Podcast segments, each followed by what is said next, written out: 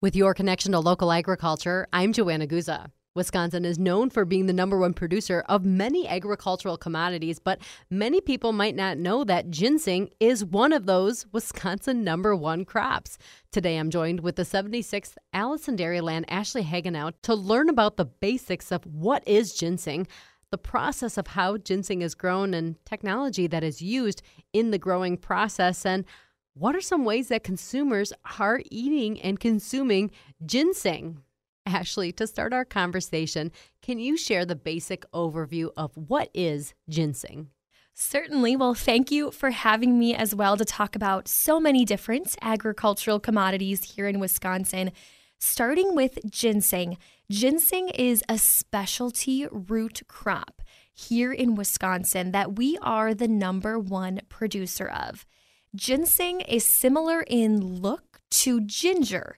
It is the root that we harvest, and that is the most valuable part of the crop. And when it comes to ways that we can use ginseng, there are so many different ways, but it's commonly taken in tea form as maybe a capsule. You can also grind ginseng roots into powder, or there's ginseng extract that you can taste or take each and every day. But again, ginseng is a specialty root crop where we harvest the root, and it goes on to have many different uses, both here in Wisconsin and the United States and also across the world, as Wisconsin ginseng has a place in the global market as well. Right. And you mentioned that it looks like ginger, but it does not taste like ginger. Can you elaborate on that? Exactly right. So ginseng, especially Wisconsin ginseng, is known for its very bitter flavor. And when we think about our palates and our diets here in the United States, we really don't have a lot of products, especially products that we can use in food that are known for its bitter flavor. So when it comes to Wisconsin ginseng across the world, we are recognized for our bitter flavor, which is very unique when it comes to ginseng. Right. And there's so many different ways that we can enjoy it, and we'll talk a little bit more about that. But first, can you explain the process of how ginseng is grown? I certainly can. Ginseng, when growing ginseng, is also a very unique process. It is a perennial crop that needs 3, 4, or 5 years to grow. And what this looks like when we start with ginseng is we have our ginseng seeds. And a ginseng plant above ground, you have the green foliage and then some red berries. And we take the seeds from inside the red berries, and then we use those seeds for the next crop. And again, we need 3, 4, or 5 years at least to grow ginseng. And much of the growing process for ginseng is done by hand. And the areas to grow ginseng in are actually pretty small. You sometimes only need 1/4 of an acre, even less, to successfully grow ginseng because it is a very dense crop. The roots can be grown very closely together, so you can grow large amounts of ginseng in very small areas, in a certain part of your field, or ginseng is actually native to the forest. So we find ginseng growing in the wild in deciduous forests, as that is where it is native to. But when we talk about cultivated ginseng, it can be grown in a pretty small area of land.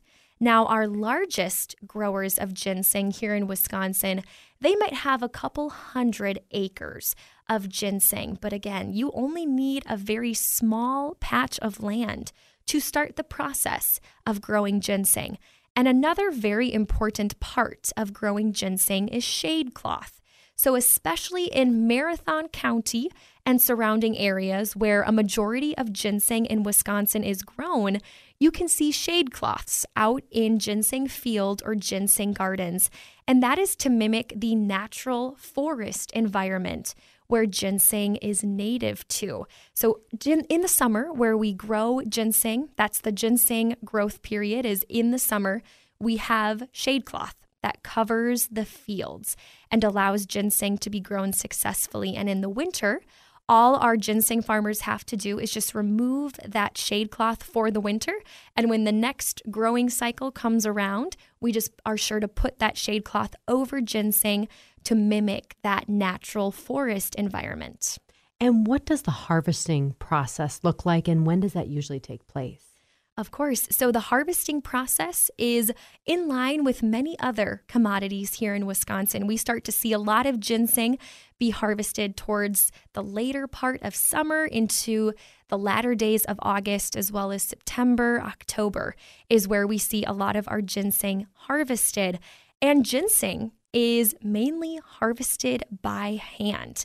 Since it is a smaller industry for Wisconsin, we harvest it by hand, and then some ginseng growers might have technology like, say, conveyor belts, that once that ginseng is brought in from the field, you might put it through a conveyor belt system to remove any dirt, debris, and stones, and then you're left with just the root, where we then clean the root and we dry it oftentimes to complete that harvest process. It's very fascinating.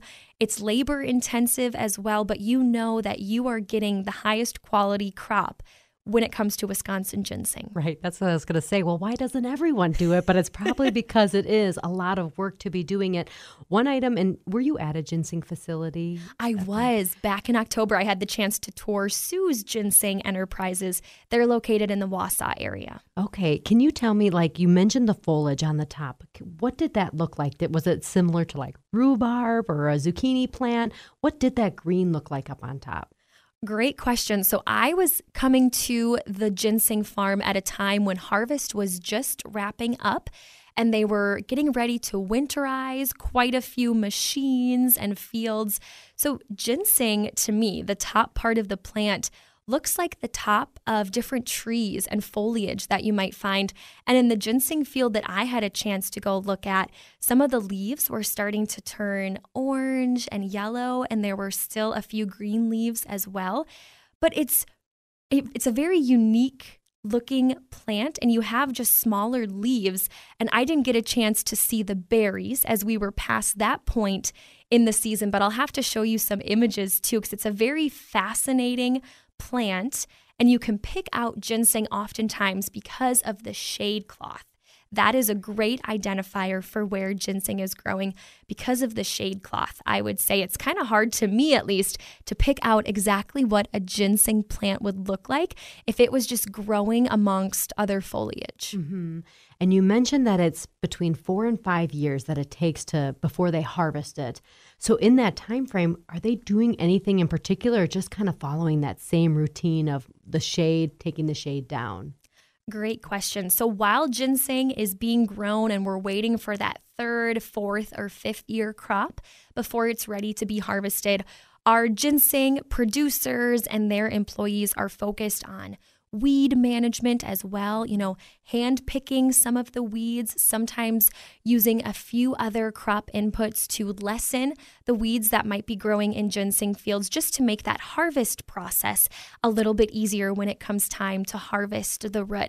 But it's a lot of effort focused on maintenance, making sure our fields, our ginseng gardens are free of weeds as much as possible to make that harvest process easier, and monitoring and maintaining the shade cloth so our ginseng continues to thrive as it's being grown. Right. And if you have your own little garden, you know that it's a big task to make sure that it's weed free. Now, are there any special technologies with growing ginseng? That is another great question. And as I've learned more about ginseng production here in Wisconsin, there really isn't a lot of technology associated with the growing and harvesting process in the ginseng field or the ginseng garden.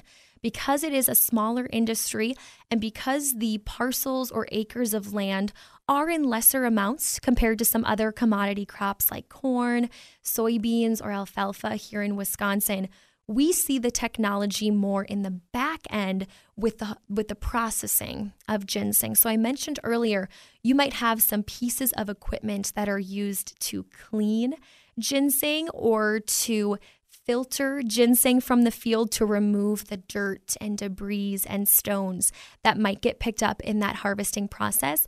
That is where we see the technology come into play for Wisconsin's ginseng industry. But when it comes to being out in the ginseng fields, harvesting that crop, it's all pretty much done by hand, which is so fascinating to me. Right. It's a lot of work. And I'm just curious, when you were visiting in Wausau at that facility, did you kind of see that these farmers are pretty much innovators and probably designing or building some of that technology to kind of make their job a little easier?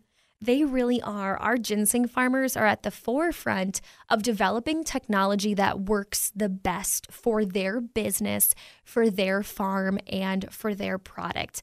I've learned that across agriculture, our farmers, regardless of the commodity that might be being produced, they're at the forefront of developing technology that suits their farm best. And that's the case with Wisconsin ginseng.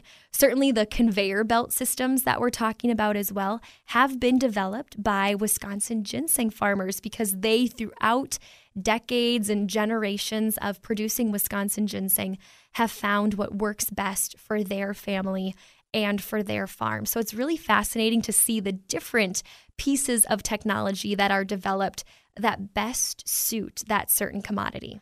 Let's talk about some of the uses now of ginseng. If you heard Ashley say in the beginning it's bitter and you're like, okay, I've turned this off. Like, there has to be some really great uses that people can utilize the ginseng crop.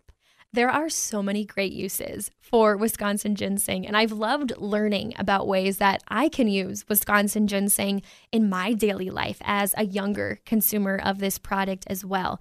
But baseline, the products that result from ginseng production include your roots that you can then take and maybe boil down into tea, or it has some other uses as well. And the roots are also ground into powder. You have ginseng extract that is taken from the roots. We can slice roots very thinly to use for steeping or cooking purposes.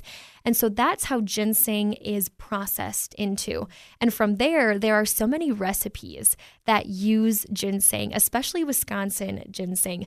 And I'm seeing more of a trend in using ginseng in a lot of different recipes when it comes to our health and our nutrition.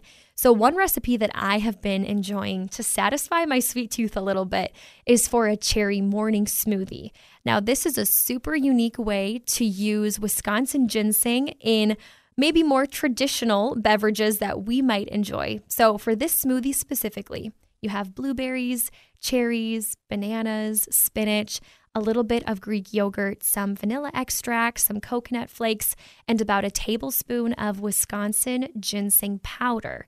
And you blend all of these ingredients in a mixer or a blender, and it only takes about 5 minutes to put everything together before this smoothie is ready to be enjoyed.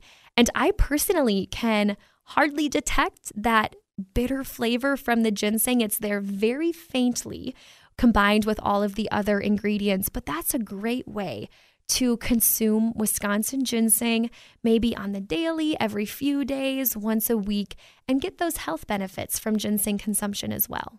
Before we jump into potatoes, I just want to make sure I've gotten all my stats and facts on ginseng. Can you share a little bit about the economic impact and some of those other stats? You may have already mentioned them already about Wisconsin ginseng. The economic impact of Wisconsin ginseng certainly contributes to the strength of Wisconsin's $104.8 billion agricultural industry as a whole. And some of those key statistics when it comes to ginseng production is that here in Wisconsin, we produce 98% of cultivated ginseng for the United States.